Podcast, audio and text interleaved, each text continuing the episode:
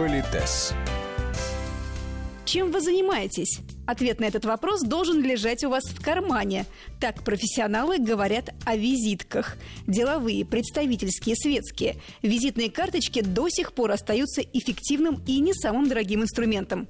Сегодня в Политесе обсуждаем, что написать на визитке, как правильно разместить реквизиты и другую информацию. У микрофона Татьяна Гусева. Здравствуйте. И наш постоянный эксперт, педагог-консультант, специалист по этикету и протоколу Алена Гиль. Я, если позволите, продолжу говорить о, казалось бы, таких скучноватых технологичных вещах. Но я напоминаю, раз мы с вами говорим о прекрасном, высоком, о статусных играх, и мы стараемся уберечь и себя, и наших радиослушателей от ошибок. Поскольку мы говорим о визуальной составляющей нашей профессиональной или светской жизни, то давайте мы будем знать, как это правильно делать и какое это производит впечатление. Так вот, мы с вами говорили о шрифте, да, что он должен быть легко читаем. А, по поводу печати, поскольку я не могу ничего показать, я вот скажу, есть более дешевые способы печати, есть более дорогие способы печати. За рубежом очень часто макет визитной карточки может быть один и тот же, но у руководящего состава, естественно, это выполнено более дорогим способом печати. У рядовых сотрудников это более дешевый.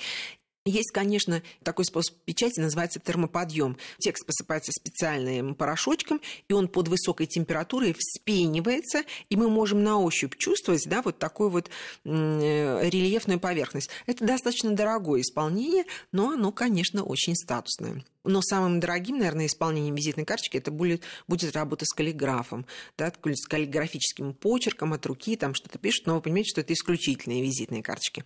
Но, тем не менее, вы знаете, уже по способу печати ты понимаешь, сколько денег вложено э, в этот имидж.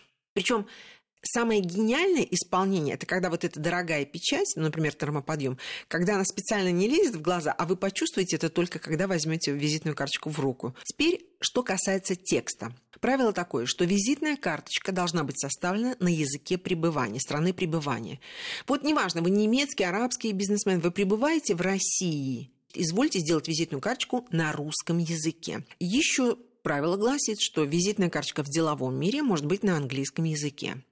Если это наша компания, Правило такое. Мы в России, у меня может быть визитная карточка на русском языке для русскоговорящих партнеров, для иностранцев на английском языке. Но это высший пилотаж. Если, например, у меня есть немецкоговорящие, да, франкоговорящие партнеры, то для них тоже можно сделать визитную карточку и на английском, и на французском. А теперь представьте себе, что, допустим, э, вы приезжаете в Бельгию, а вы знаете, что там два государственных языка, да. вот тот самый Нидерланд, фламандский и французский.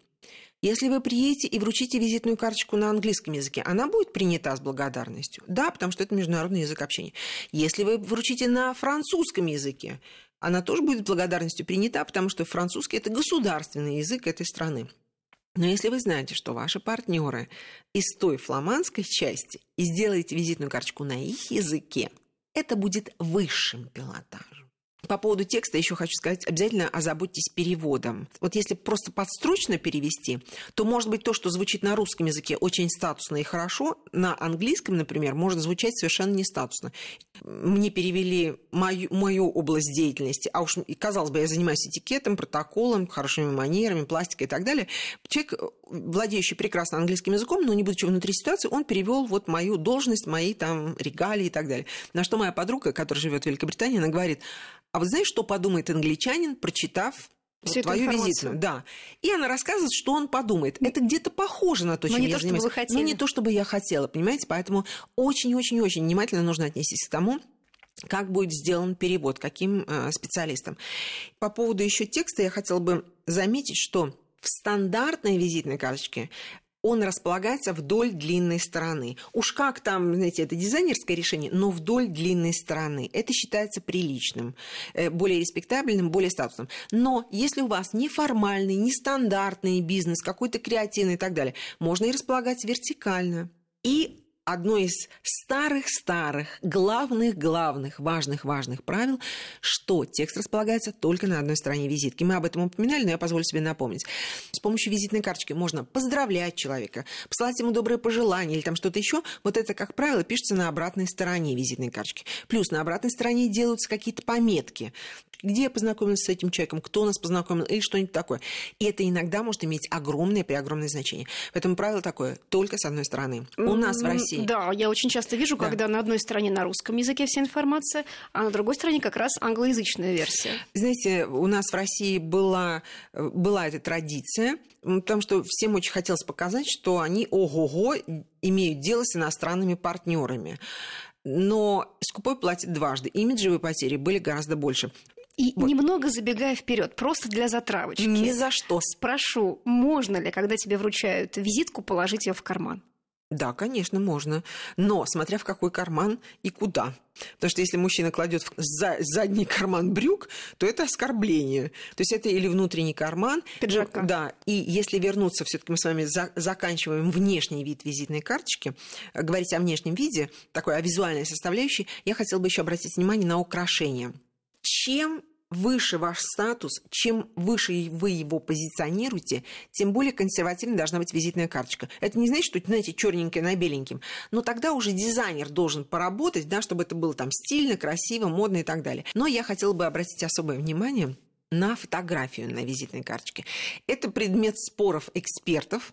Мы до сих пор, значит, там идем практически стенка на стенку, Потому что есть такое понятие, как документ. И там должна быть ваша фотография, которая подтверждает, что вы и есть тот самый человек. Есть понятие бейдж. Очень часто бейдж, он с фотографией, потому что на всякого рода конференциях он служит пропуском, удостоверением, и это тоже отдельная вещь. Визитка, она не считается документом, но, конечно, все не стоит на месте, и, например, в Японии у них могут быть визитные карточки с фотографией, потому что иногда сложно запомнить людей, особенно если это огромные конференции. Я позволю себе еще раз упомянуть о том, что сейчас мы проходили стажировку в Италии, и была одна интересная дама, она руководитель школы этикета, и вот мы обменивались визитными карточками, и она вручила нам визитную карточку с фотографией. Малюсенькой такой, да, она была просто напечатана, но с фотографией.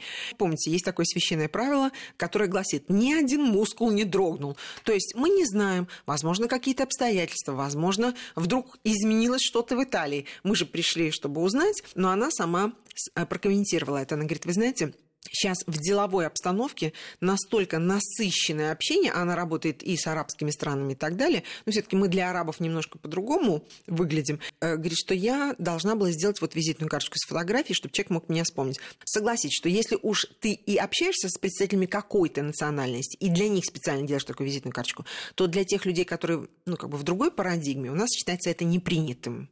Я позволю себе пробежаться еще и по содержанию визитной карточки, потому что там тоже часто бывают ошибки.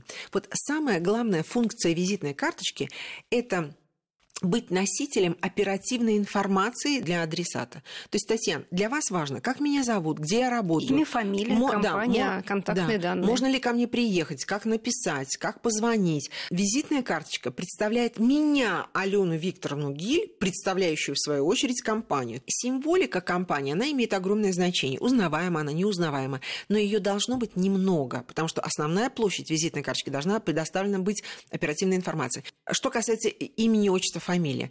Повторюсь, у нас в стране не принято говорить, например, госпожа Гиль, не будьте ли вы любезны. У нас все-таки принято обращаться по имени и отчеству. Поэтому на визитной карточке идет сначала имя, отчество, фамилия или имя и фамилия. Коллеги иногда говорят, что нет, вот фамилия все-таки очень важна в мире бизнеса. Да, в мире бизнеса важно, э, но общаются с тобой не по фамилии. В русском языке у нас принято э, обращаться по имени и отчеству, особенно если человек возрастной, статусный или вы держите какой-то барьер. И это правильно Путина, но это отдельная тема. Или, например, для иностранцев мы не пишем Алена Викторовна на английском языке, потому что иногда они не могут выговорить это, и это слишком долго. И, знаете, это старое-старое-старое правило, что на иностранном языке мы пишем просто Алена Гиль, а Викторовна опускаем или ставим Алена В большое точка Гиль. То есть это мое второе имя, которое сейчас не произносится, но оно у меня есть. Так же, как и двойные имена крестильные у иностранных партнеров, никто же не пишет 16 крестильных имен. Дальше. Что касается должности, да, звания, ну, скажем, народный артист там, да, или там лауреат какого-то конкурса, вот такие звания ни на каких визитных карточках не указываются.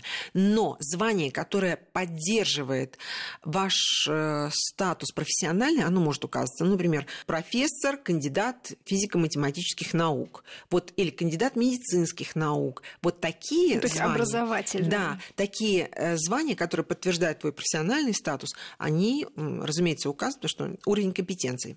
Что касается должности, есть правило, о котором нас очень часто забывают. Если это деловая визитная карточка, ее функция какая? Татьяна, я вот такой выдающийся, развыдающийся специалист, пишите, звоните, приезжайте, мы с удовольствием э, решим э, задачи, которые вы перед нами поставите. И я для этого здесь и работаю. Поэтому есть такое правило, что на визитной карточке должна быть написано правильное. То есть менеджер по работе с ключевыми клиентами. То есть четкая специализация. Да, чтобы человек понимал, почему он сюда звонит. Но если это представительская визитная карточка, о которой мы с вами будем говорить в следующий раз, то там можно просто написать Алена Гиль, менеджер. Я обозначила свой статус в рамках этой компании? Да. Для поверхностного знакомства нам этого достаточно? Достаточно. То есть есть визитные карточки представительские, которые только вас обозначают, но не развивают эти отношения. И, собственно, из реквизитов я позволю себе заметить, что чем более высокий ваш статус и более консервативное направление деятельности, то тогда адрес, если смотреть лицо э, на визитную карточку, будет слева, а телефоны будут справа.